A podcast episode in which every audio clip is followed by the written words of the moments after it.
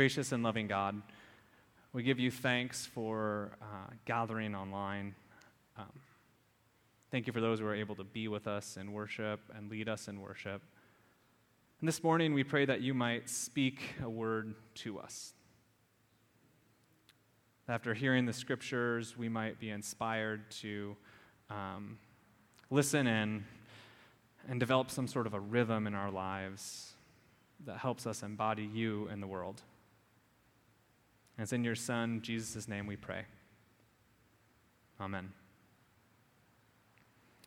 Well, again, thank you for being with us online and thank you for uh, worshiping with us. We're now in our third week of a sermon series uh, entitled Rhythm, or for a better title, actually, Out of Rhythm. Uh, the reality is that over this uh, number of months, one of the refrains that I've heard over and over again is that people just feel out of sync. Like uh, they're not able to have the same rhythms. I know that some of our rhythms are coming back, but as we're able to get back in, work looks different. Going into meetings with masks on, we're still waiting in like spots uh, on the like aisles, getting ready to go and check out. You know, we still have to wait outside places like Costco in order to get in, so that we can get the things we need. So even though rhythms are starting to pick up, I know our preschool started back up uh, just like a week and a half ago, and other summer fun things are happening this summer um, we still feel out of sync.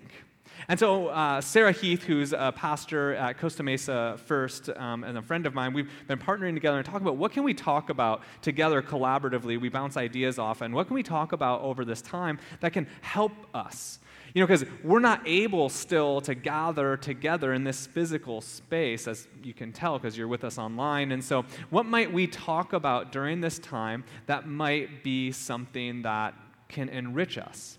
And later on, we're going to talk about the rhythm of gathering and what it looks like to gather again as a people, or how might we think differently about that. But also, gathering on Sunday morning is only a piece to what it means to be a Christian throughout the millennia. Uh, in fact, we've had a consistent set of rhythms in our lives from communion, which is part of gathering, but then also about prayer, and then also a, a number of ones that we're going to gather that have shaped our lives and that have really shown us like what it is to, in fact, live out the body of Christ in the world. And, and so, um, gathering in person is part but there's so many other pieces to what it means to be a Christian. In fact, it's the life of a disciple that makes a Christian. And last week we talked about prayer and the way that prayer is uh, connected to our life.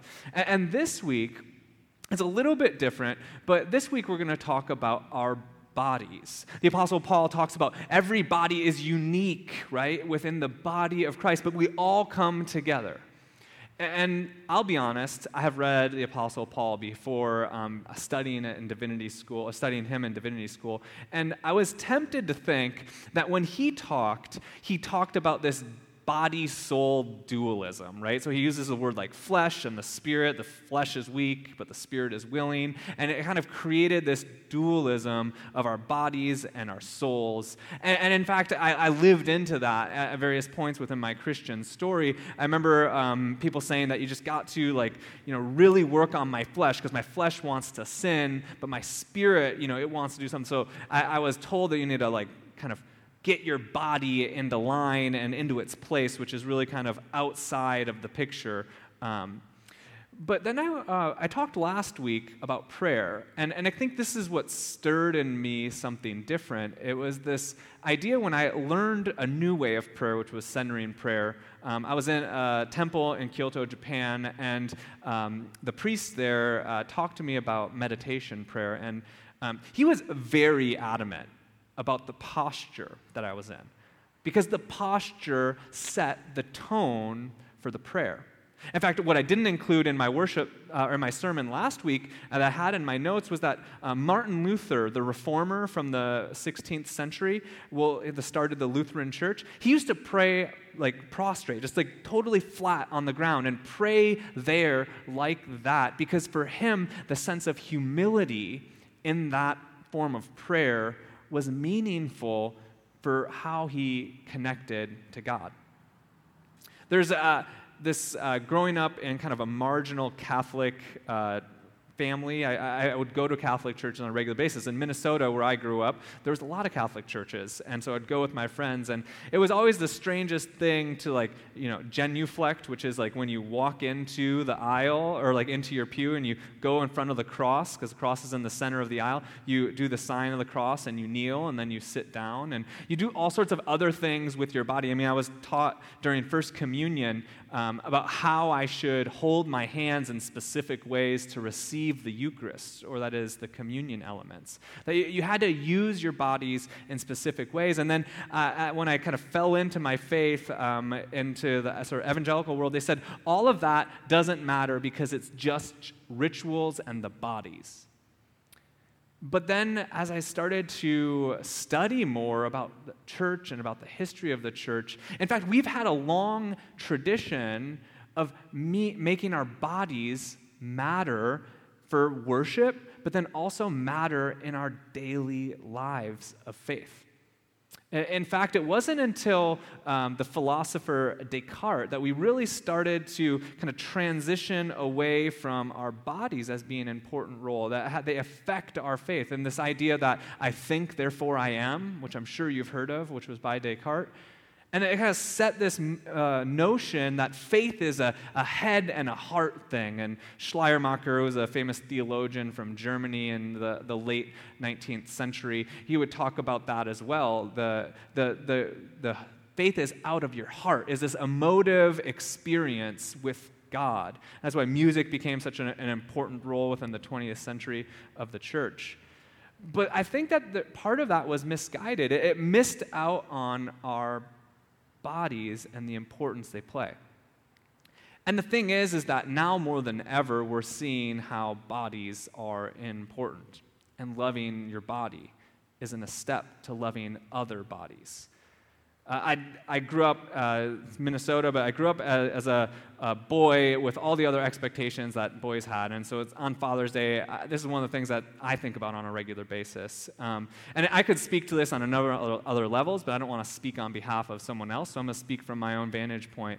And I grew up as, you know, as you can tell, I'm not the most muscular guy out there. And I didn't also hit puberty until later on in high school from some of my friends. And so for me, my body, when I was growing up, was was something that was always a cause for insecurity. And, and so when the church was telling me you just got to like get rid of your body and go to your soul, that was a good thing because I felt like I was not enough because I didn't make the hockey team because I was too small. I was skinny. I couldn't, you know, bench press 200 pounds like my friends could. You know, my body wasn't what I wanted it to be. My body wasn't what culture told me it needed to be in order to be holy and acceptable and pleasing. And in graduate school, I, I talked about, uh, well, I researched a lot about how um, gender and bodies and self image has a significant role to play in the raising of our youth.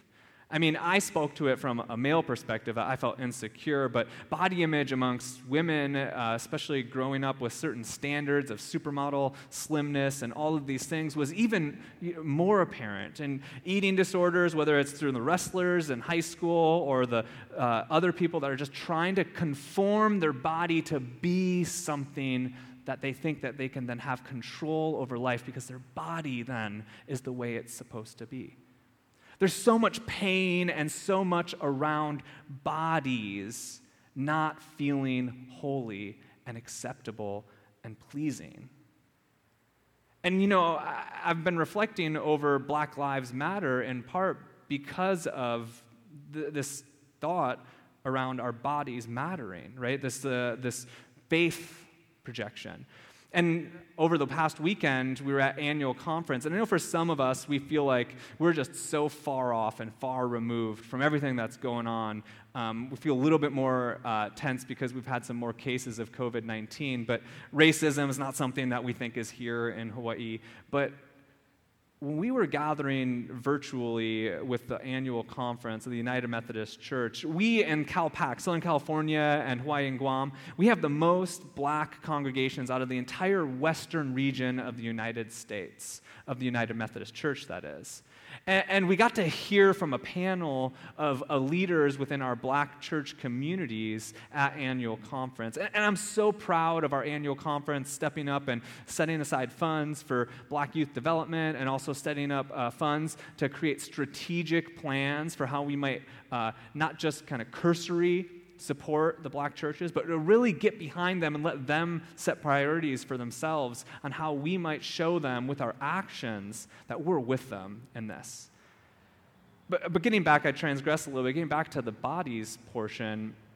One of the pastors, and I mentioned this if you uh, listened yesterday to my annual conference update, but one of the pastors, uh, you know, late 50s, probably, as a, a, pastor. He said he grew up on the south side of Los Angeles, and he told a story about um, the reality of his body and his experience. And um, he told a story about how he was just hanging out with his friends uh, at the corner of their neighborhood, and um, then along came a police officer. And uh, the police officer came up and he um, asked them, all the youth, they're like 15 years old, right? All the youth to put up their, their hands on the police car. Um, they weren't doing anything, but that's what they were doing. And he describes the story of his hands were on the police car, it was hot, and he takes his hand up to wipe his face.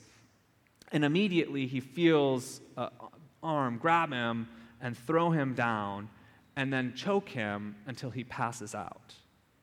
15 years old on the corner being told and passing out. I mean, he was told from 15 years old and earlier than that that his body was not acceptable by the authorities. That's what he was told. The only thing he was doing was being in his body. Epidermalization is a fancy word for telling someone who they are based on the color of their skin. That people in the United States that we're connected to feel like they aren't as important because of their bodies. And I began with the, the conversation about, uh, you know, my body being acceptable, you know, like, or feeling unacceptable. And I, that's trite in comparison, but I think it's something that we all can relate to. All of us have body image issues. I, I promise that. I'm sure of it. If you've figured out how to not, you need to come and lead a seminar for us. But that feeling that you have about your body, right? Well, there's bodies that feel that on top of the reality of what culture is placing upon it. Women know it more than I. Transgender know it more than I. Black, brown, all sorts of other colors know it more than I do because I grew up with this sort of privilege of being normal, so to speak. I just have to worry about the image of my body. Uh, the book of Hebrews uh, goes to great lengths to talk about sacrifice. And it goes to great lengths to talk about a sacrifice that's pleasing according to uh, ancient law within the um, Hebrew culture, uh, or the Jewish culture, that is to say. And in that sort of notion, there's a lot of people that have this misconception that sacrifice is about destroying a body so that the spirit is okay. But if you follow both ancient Jewish practice and then also follow the logic of the book of Hebrews, there's something that really is important that happens to the body. Book of Hebrews builds on this notion that Jesus is the ultimate sacrifice that saves us from our sin and saves the entire world and makes it into a right relationship with God. And most people signal that at the death on the cross. But Hebrews goes on. Because Jesus doesn't just die, does he? We celebrate another more important day for us as Christians, and that day is the resurrection. And Hebrews, as well as the rest of the Bible, go to great lengths to convince us that Jesus rose in his body. Thomas says, I need to feel you in order to believe you. And he does. And Hebrews then says that Jesus dies and he's risen, and then he goes into the throne room of God. And it is there that the sacrifice is complete, when his body goes to the throne room and is there.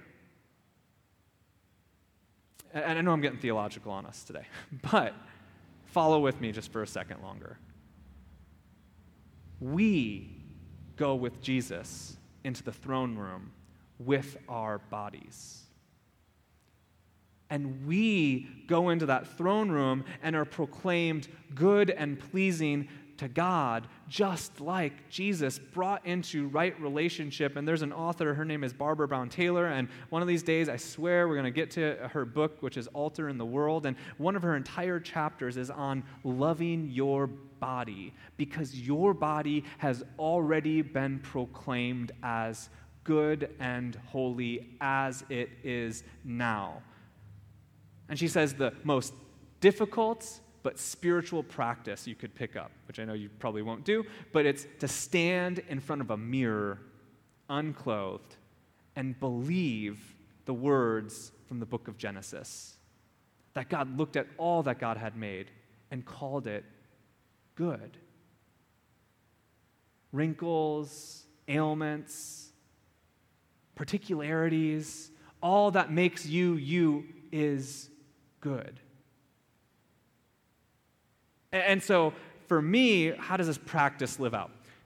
We can love our bodies in all sorts of ways. And I think it's important to learn to love your body so that you can also love other bodies and respect them loving their bodies. And I know as a father, one of the things that I don't want to do, there's a book called uh, Losers, Loners, and Rebels. And, and it's about adolescent uh, boys and the traumas that they experience growing up, um, trying to live into machismo and identity. And I, like I said, I studied some of this. Um, but as I raise boys and a daughter, I want them to love themselves and to love their bodies. I don't want them to grow up with the pain and insecurity of feeling like they need to conform and to fit in. I want them to be in themselves in, the unique ways that make them beautiful children of God and to own that. I want you, I want me to feel that. I don't want to look in a mirror and think that this is just going to go by the wayside or is continually going by the wayside with every year that goes by. But that your body is a temple of God. And that your body, whether it's brown, whether it's black, whether it doesn't look the way that you want it to, your body is a temple of God and has been proclaimed good. Now, what sort of practices can we instill to live that out? Well, that's exercising, certainly, but you can also do all sorts of other things to learn to love yourself so that we might love others and that we might let other bodies be holy and pleasing to God. I, I know one of the things that um, I would like us to do as a community um, is uh, the bishop uh, has said that one of the things he wants the entire annual conference to do is to begin to talk about race. Um, and I know that's a, a, difficult thing for us as a, a church in Hawaii, but um, we have uh, Griffin Lockett, who is up here singing, um, and she's uh, passionate about this. And she's, fact, uh, was in New York, but like came came back right before COVID 19 hit, and then uh, is just sad because of all the turmoil and everything that she hadn't been able to participate in um, being alongside her friends to celebrate Black Lives Matter. But she wants to help us in a discussion around race. And so we're going to start a new book group uh, on the book White Fragility. And that book is going to expose kind of the life of this whiteness to help us then see ourselves. We're not 100% white, but we have a lot of white people within our congregation.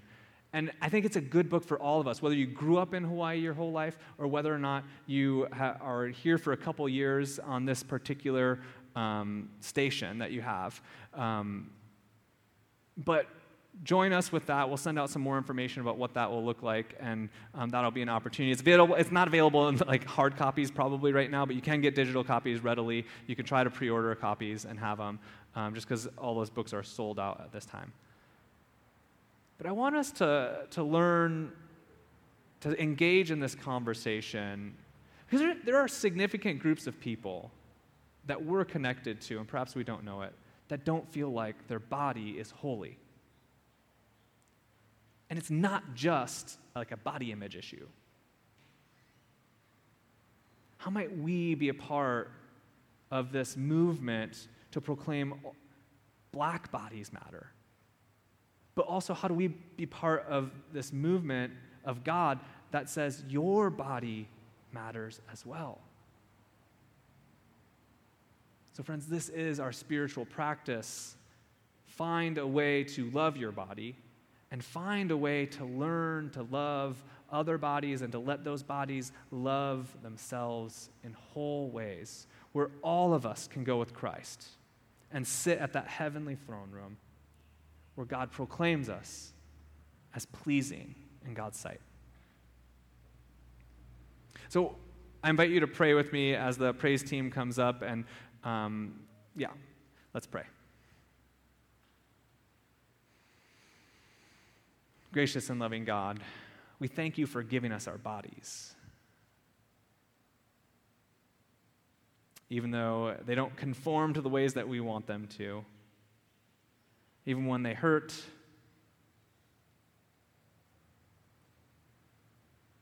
And we pray that you help us live in our skin more holy. To believe that we are good in our bodies. Help us also to listen to those who have been saying for years they don't feel like they have that same ability. There's these limiting factors. Help us move into a time when all of our bodies can be lifted up to you and proclaimed holy and pleasing in your sight. Or moreover, believe the reality that they already have been so and let us bring that reality on earth as it is in heaven. Amen.